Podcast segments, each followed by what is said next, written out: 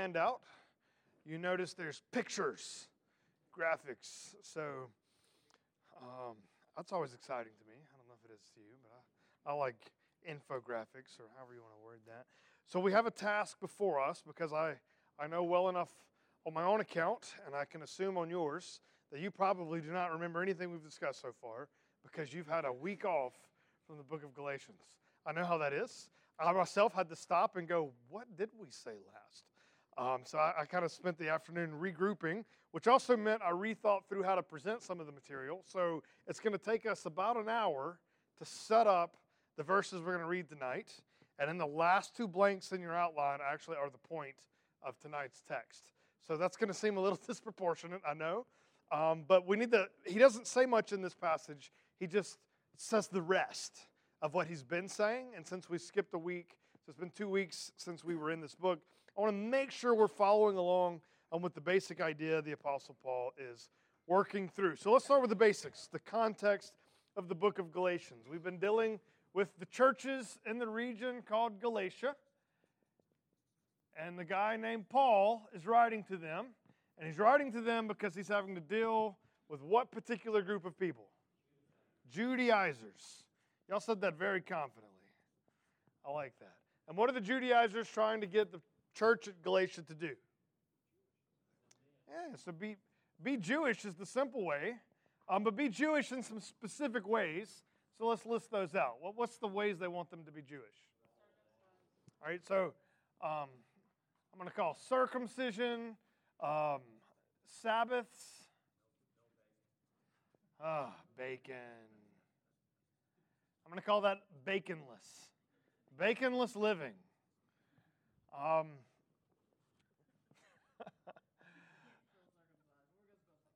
I can spell baconless living. That's easy. But uh, circumcision is not. All right. Table fellowship. Remember what the issue was with, with that? Yep, only Jews, or at least only people practicing the rest of the list. So there's a hierarchy here, there's a demarcation, there's a boundary system for defining who is God's people and who is not, who are not of God's people. Now, they're getting this from the Old Testament. So let's start with that basic. Oh, so Paul's writing to combat them, but let's give them a little bit of credit and let's just see where they would get this notion from. Because all of these things the circumcision, the Sabbath, not eating bacon I mean, these are literally in God's law. So we've asked the question before are we supposed to keep God's law as Christians?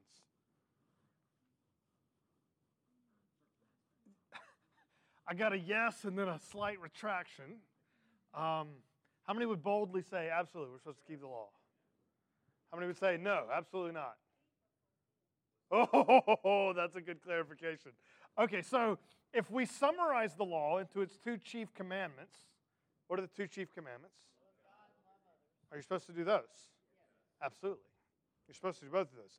So the answer is yes, with an asterisk, right? We know that there's, a, there's something else going on here. But let's jump into the world of the Judaizers for just a moment. We have two categories in the Old Testament.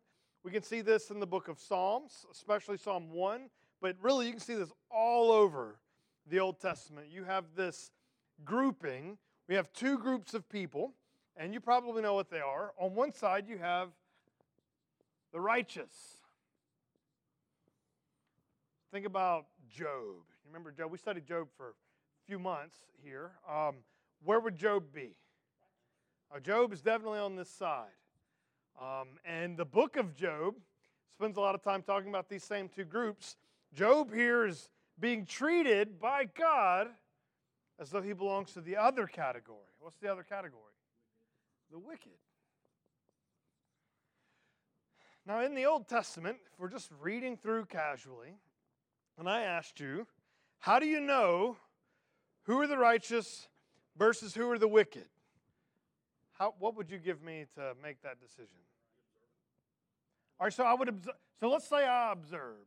Uh, uh, observe? Observe? Is that right? Okay. So let's say I'm looking. Here's my looking glasses. All right, I was trying.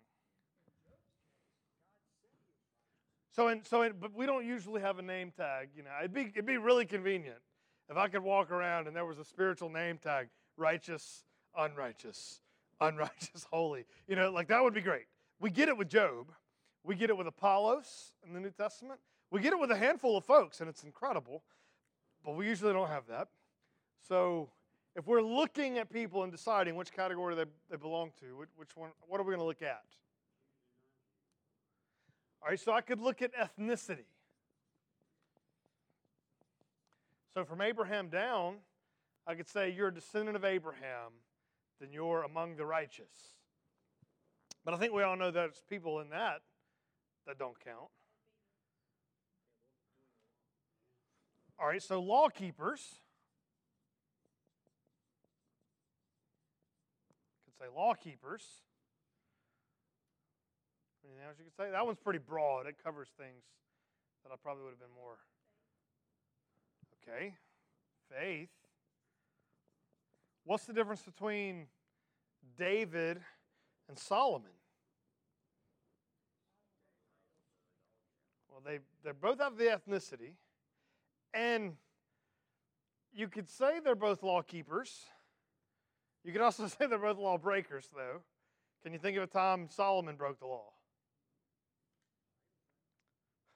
He let idols back into the kingdom. Um, but what about David? Did David do anything wrong here? adultery, and adultery was step one of a long journey there. Where'd that long journey of adultery end? And not just murder. Mass, this mass murder. So, so David, all right, so, but what about this one? Was David faithful? Was Solomon faithful? sometimes. This is one of the key differences. All right, we're just trying to work through an idea. In the Bible, this question we're asking which category do you belong in, and how do we make that differentiation is called justification. So instead of the word observe, I'm going to write the word justification. Now, justify, what does that make you think of? Do you know what that never sin. Or, no, in other words, you're righteous. So, biblically, the word justification or justify and righteous, justice and righteousness, they're literally the same word.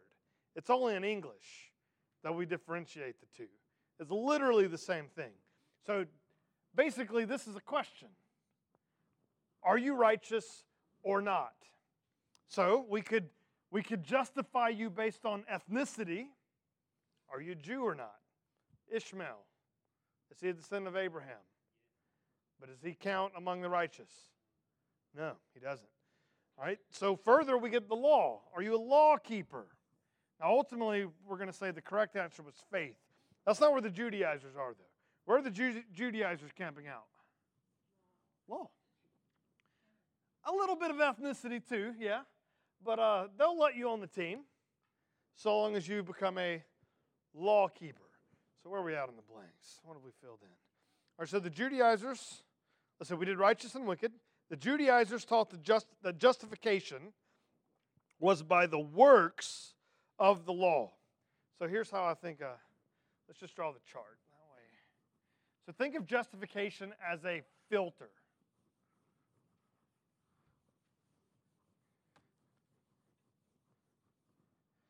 So you got a big group of people we can say all the people in the world. And they get put through a filter. This filter is called justification. So, in this filter, there's a criteria. If you meet the criteria, you get sorted to the side. Otherwise, you pass straight through. So, if you pass straight through, let's see, this is really hard for me. All right, then you end up at the bottom. And we'll just call this the wicked. The wicked don't get filtered out. They go straight through the justification because justification is asking the question, are you righteous? So the answer, if it's no, you go down to the wicked. If the answer is yes, did I do that reversed? Mirror imaged? Is it okay? It's going to bug me, though. Is it going, who's it going to bug? I'm not under the law. I'm under my law. you want to measure it? No. you are righteous, then you get filtered over here with the righteous. Now, it's important to note that righteous and wicked can be summarized as God's people. Am I too low now? And the other here, this is not God's people. That's simple. So if justification is by the law, then the question we're asking here is do you obey the law? Simple question. The answer is no, you belong to the wicked. The answer is yes, you belong to the righteous. So that is justification by works. Very simple. This is how the Judaizers view it. You go through this filter. Do you obey the law? No. Well, I don't care if you believe in Jesus. Because if you answered no here, you're filtered with the wicked. If you answer yes, you're filtered with the righteous. That's their filter. That's what they're saying. We can think of the Pharisees believing in this essential worldview. Now, Paul has spent the whole letter arguing that the law never meant to do this, that no one in the Old Testament got saved by this filter, ever. That's what Paul's been arguing for most of the book of Galatians so far. So, to make sense of that, let's just talk about the law. You may remember we said you could divide the law into three pieces. Remember that conversation? Now, to be clear, the law doesn't divide itself this way. This is us looking backwards at the law, recognizing that in the New Testament, there's some commandments that are absolutely still um, binding to us. No other gods before me. So, can you practice idolatry as a New Testament believer? No, of course not. In fact, we could definitely list nine of the Ten Commandments direct re- repetition in the New Testament without any question. The only one not directly stated in the New Testament being which one? Do you know?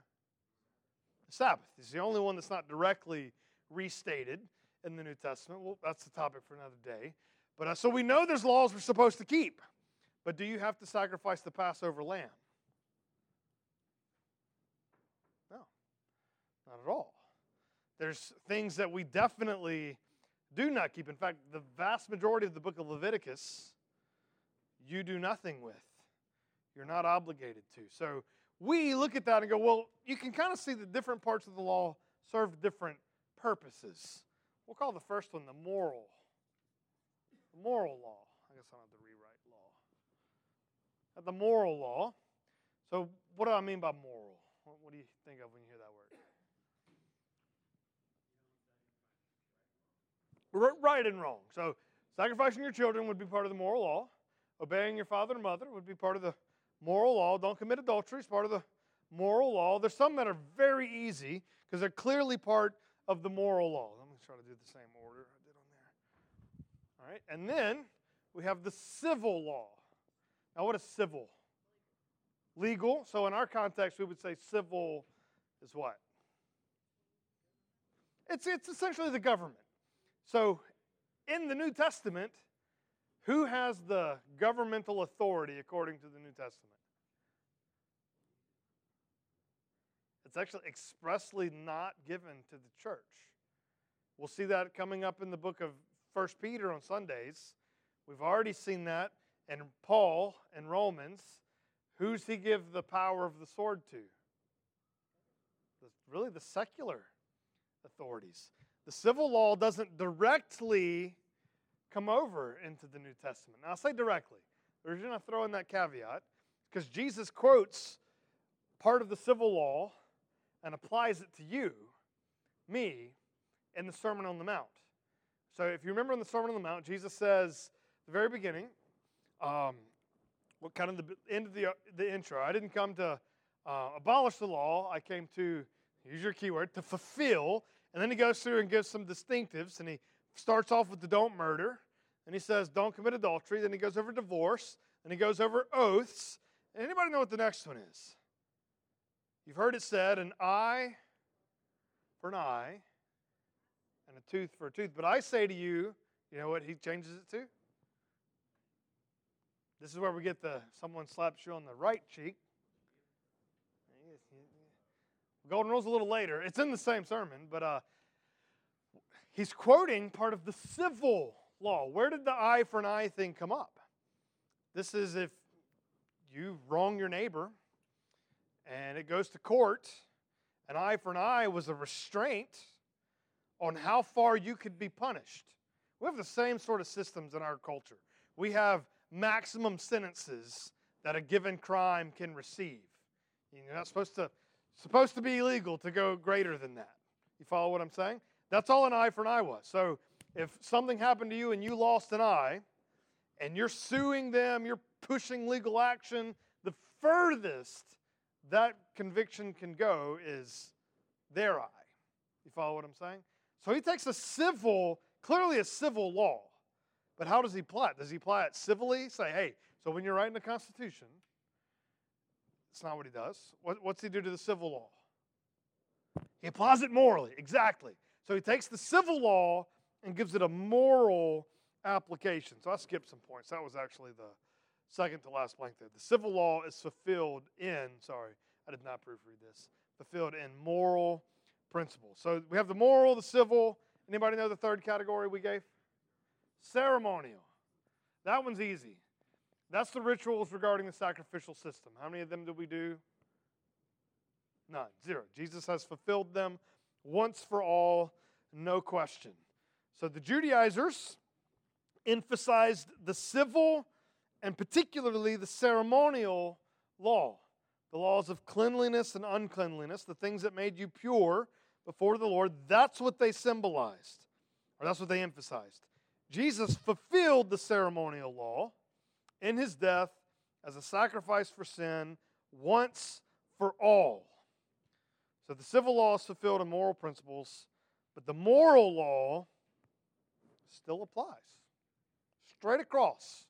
We don't have to do any interpretive work to say, You shall not commit adultery. Ceremonial law. Ceremonial law. You follow the difference? So, like with the civil application, we had to make it moral.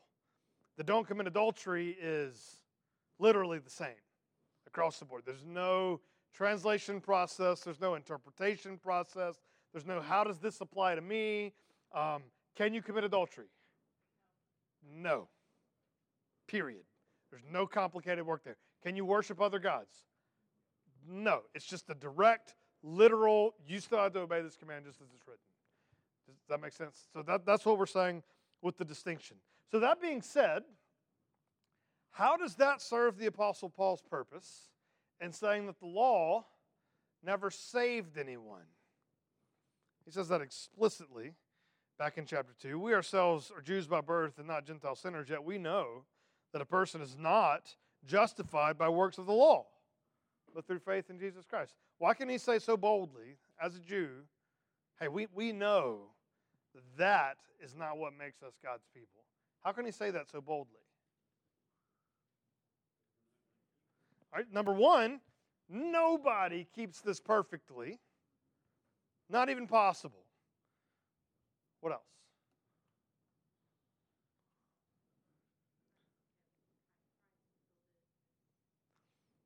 Okay. I don't know if this is where you're going, but it might be, so I'm going to go that way.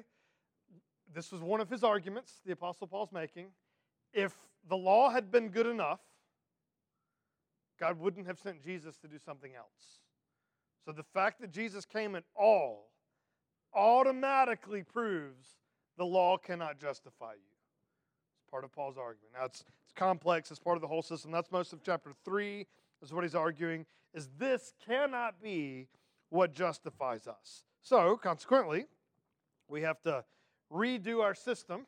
So let's rerun the equation, so to speak, the filter process.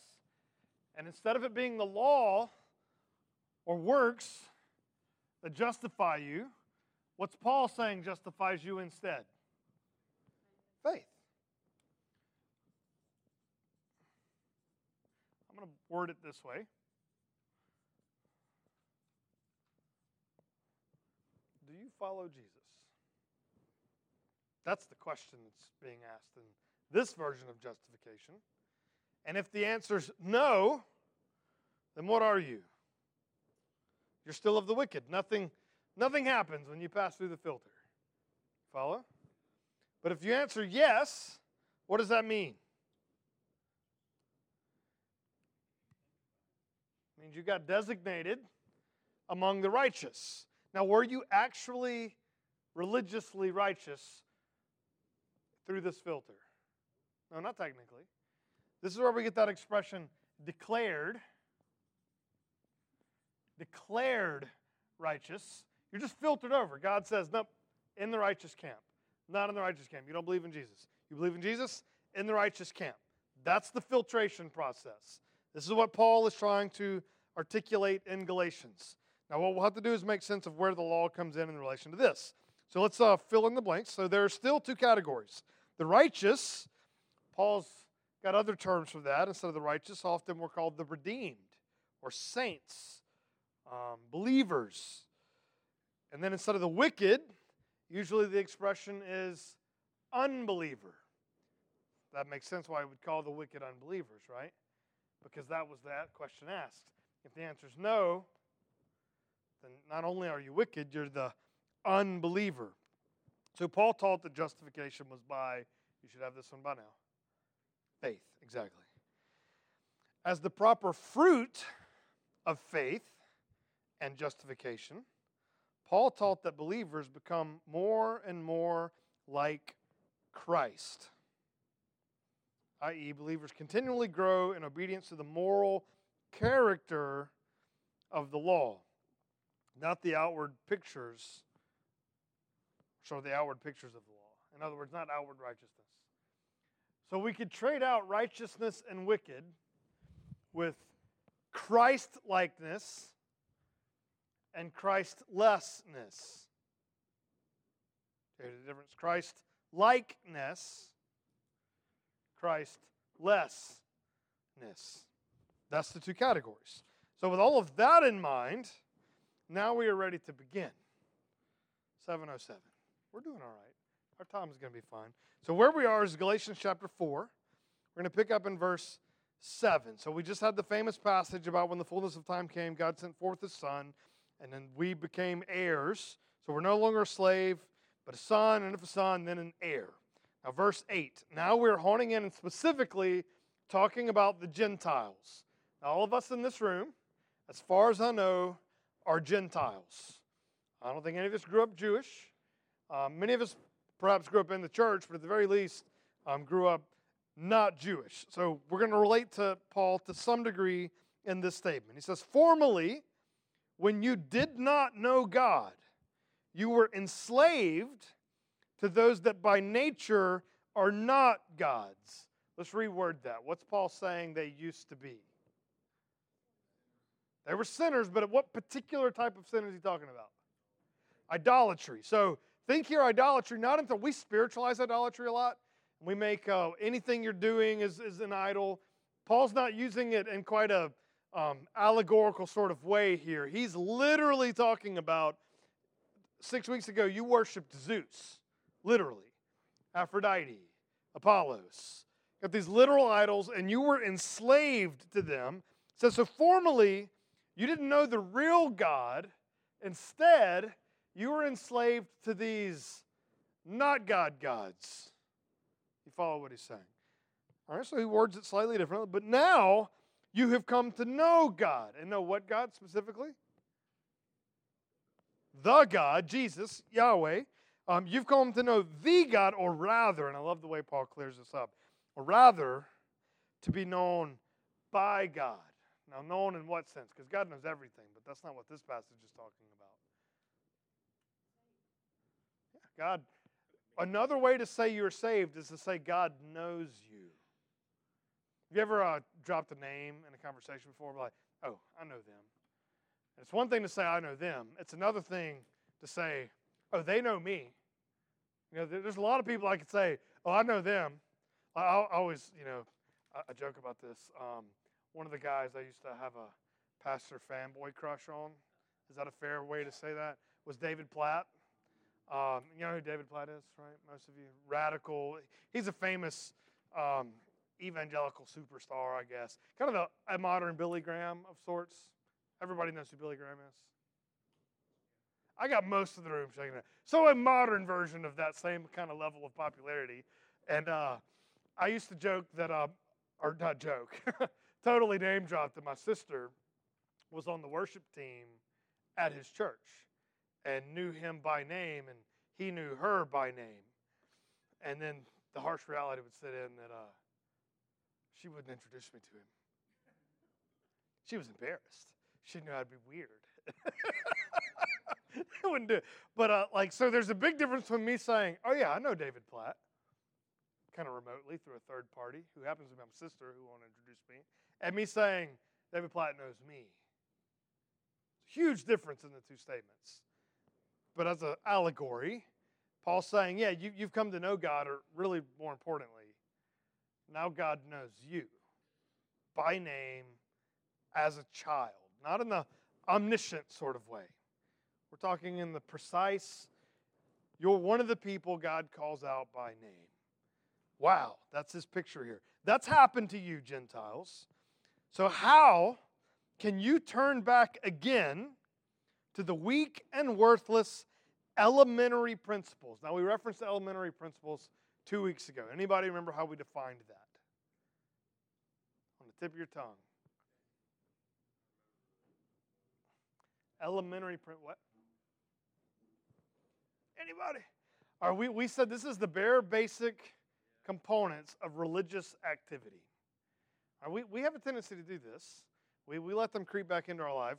Elementary principles um, are those things we do to make God like us. That's, that's what they always boil down to.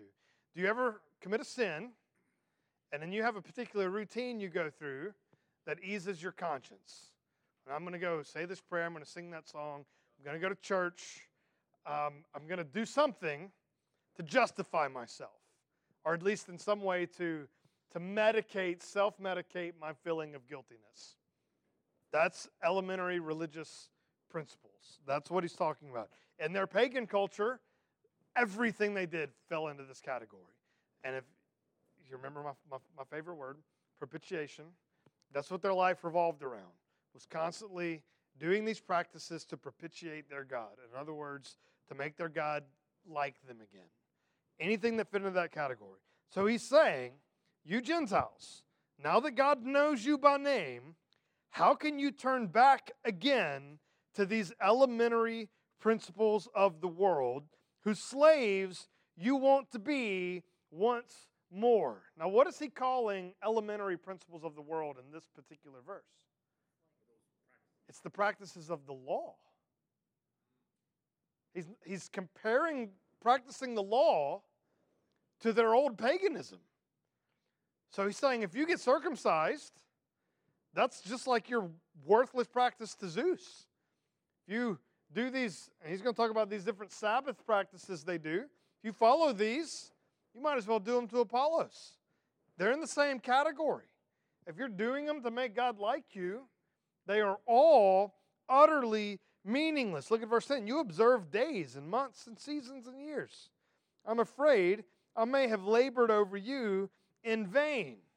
Now, that's he's just being harsh. He's going to say later he wasn't. But he's like, I wasted my time there.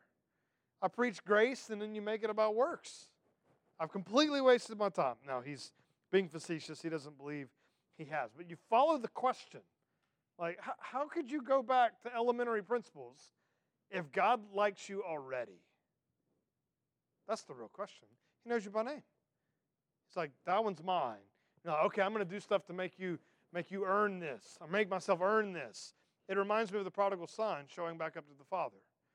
Remember what the prodigal son, he'd rehearsed the speech before he came home. Do you remember that speech?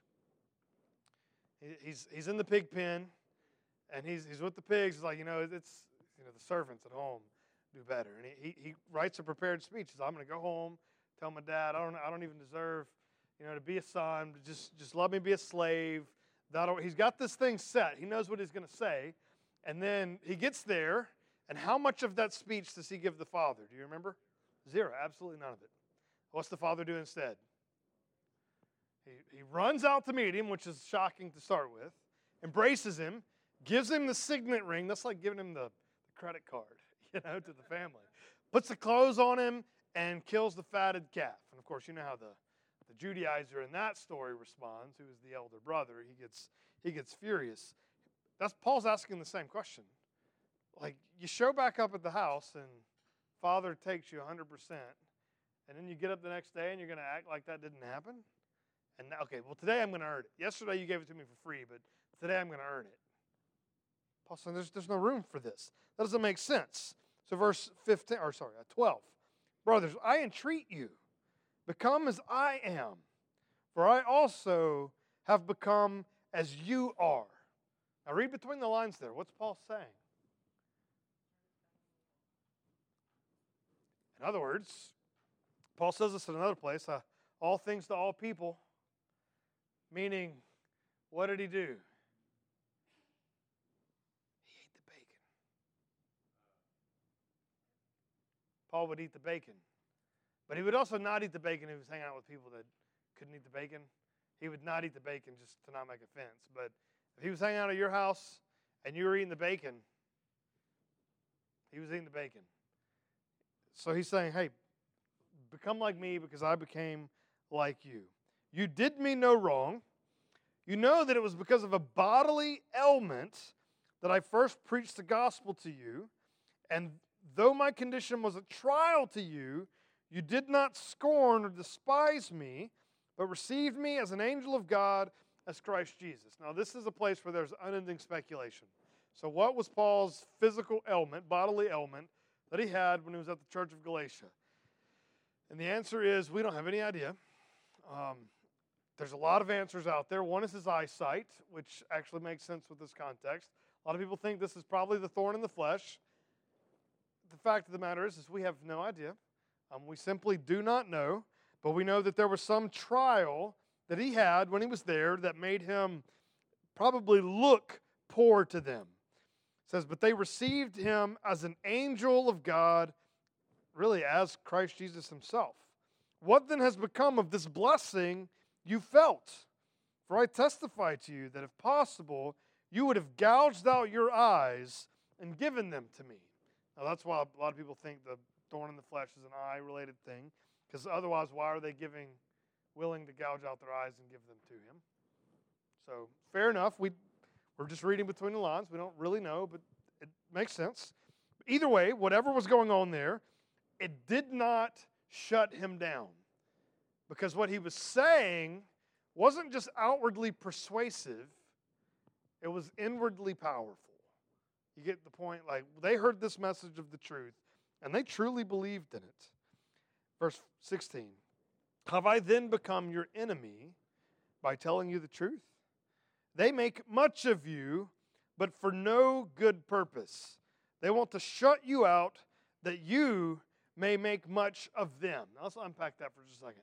We don't have, literally speaking, we don't have Judaizers in most church settings. Now, I would argue that there are some denominations that lean this way, but that's not what we're generally dealing with. Instead, just the general self righteousness that happens in church circles. Have you ever met that person?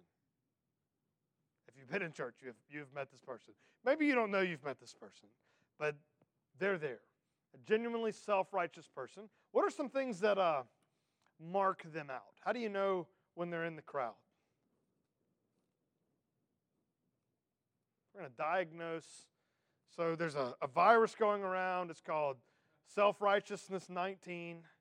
And uh, what are the symptoms of this disease? Holier than thou, and talks about themselves a lot. Why do they talk about themselves a lot? They're their own reference. I really like that. They're, they're the, the model here. And since they're the model, what are you?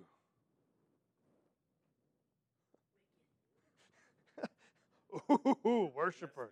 Okay, less than. But so, but Paul's saying this by making. So I'm the self-righteous person, and I'm saying, look at how good I do these things. Y'all see this? You should start doing them like this too. Now, is that going to make us level if I get you to start doing the stuff I make you do? No, no, no. It never works that way. That allows me to get up on a pedestal and say, hey, look, I made all, ooh, that chair's going to break. I made all these people act like me. And then the more people I get won over to my brand of righteousness, what happens to me?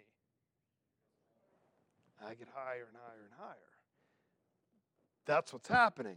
So Paul's saying, you know, they're making much of you, but not for a good purpose. What's their true purpose in making much of these Gentiles? Well, just make much of them, their own self. It is always for it's always good to be made much of for a good purpose. Anybody ever made much of you? Had a big deal about you? Just genuinely liked you and thought you were the stuff? Maybe a little too much. I don't know. You just had anyone ever be proud of you? You know, it's like it's it's not. Paul saying that's always good. It's always good to be, you know, appreciated. Right? It'd be made much of for a good purpose. And not only when I'm present with you, my little children, for whom I am again in anguish of childbirth, um, until Christ is formed in you. This is the most theologically significant statement out of everything in tonight's paragraph. What's his end goal with these believers? Conform to the image of Christ. That is the just end of sanctification. Not, I got circumcised and obey the law, here's my rules, I do them. Again, Jesus, when he's quoting the law from the Old Testament, he doesn't say it says you don't murder, so make sure you don't murder. What's he say? It says don't murder, so therefore don't hate. Instead, love. It says don't commit adultery, so therefore don't lust. Love. It's always what's the heart of the commandment? And ultimately, the moral character of the law is embodied in one specific person Jesus Christ. So, the goal of all of this justification is to make me Christ like. So, we really should replace the word righteous with the word Christ likeness. So, instead of justification, could we say Christ likenessification? That's, that's a mouthful, but, but you follow what I'm saying, right? Because it's not about self righteousness, it's about Christ's righteousness. All right, so what have we filled in? Gentiles in the law, anything under there? All right, so Paul's main point is this the Gentiles should worry about Christ likeness, not the Jewish law. That's the goal. You ask yourself, am I doing this right? Am I righteous enough? Am I holy enough? Do I do this well enough? That's not the question. Are you being crucified with Christ? Galatians 2:20.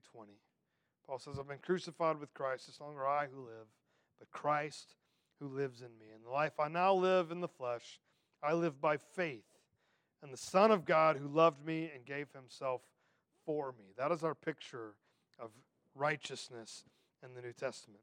And the last blank, we are free from the law. So we can be slaves to Christ. Now, Paul does admittedly shy away from the word slave a bit in the book of Galatians, I think because of his point. Um, but he still he can't help but use it. So see it in chapter 5, verse 13. He says, For you were called to freedom, brothers. Only do not use your freedom as an opportunity for the flesh, but through love serve one another. For the whole law is fulfilled in one word you shall love your neighbor as yourself. So you still obey the law in the Christ likeness way, not in the Pharisee way. So this is the same message as the Sermon on the Mount, which is reassuring because it's the same gospel. This is what it's all about. All right. Does that make sense? Any questions on this topic? We've gotten through it a lot more quickly than anticipated. I can't let you out seven minutes early. That would be that would be wrong. Really? It's gonna happen. Let's pray. Father, we thank you for tonight. We pray that bless the time we spend in your word. I pray that it be fruitful for our growth, for our sanctification. I pray that as we understand the gospel better, we would trust it more, and we would be able to say with Paul, we've been crucified with Christ. It's no longer we who live, but it's Christ who lives in us. We ask this in Christ's name. Amen. Well, thank you very much. Have a good evening.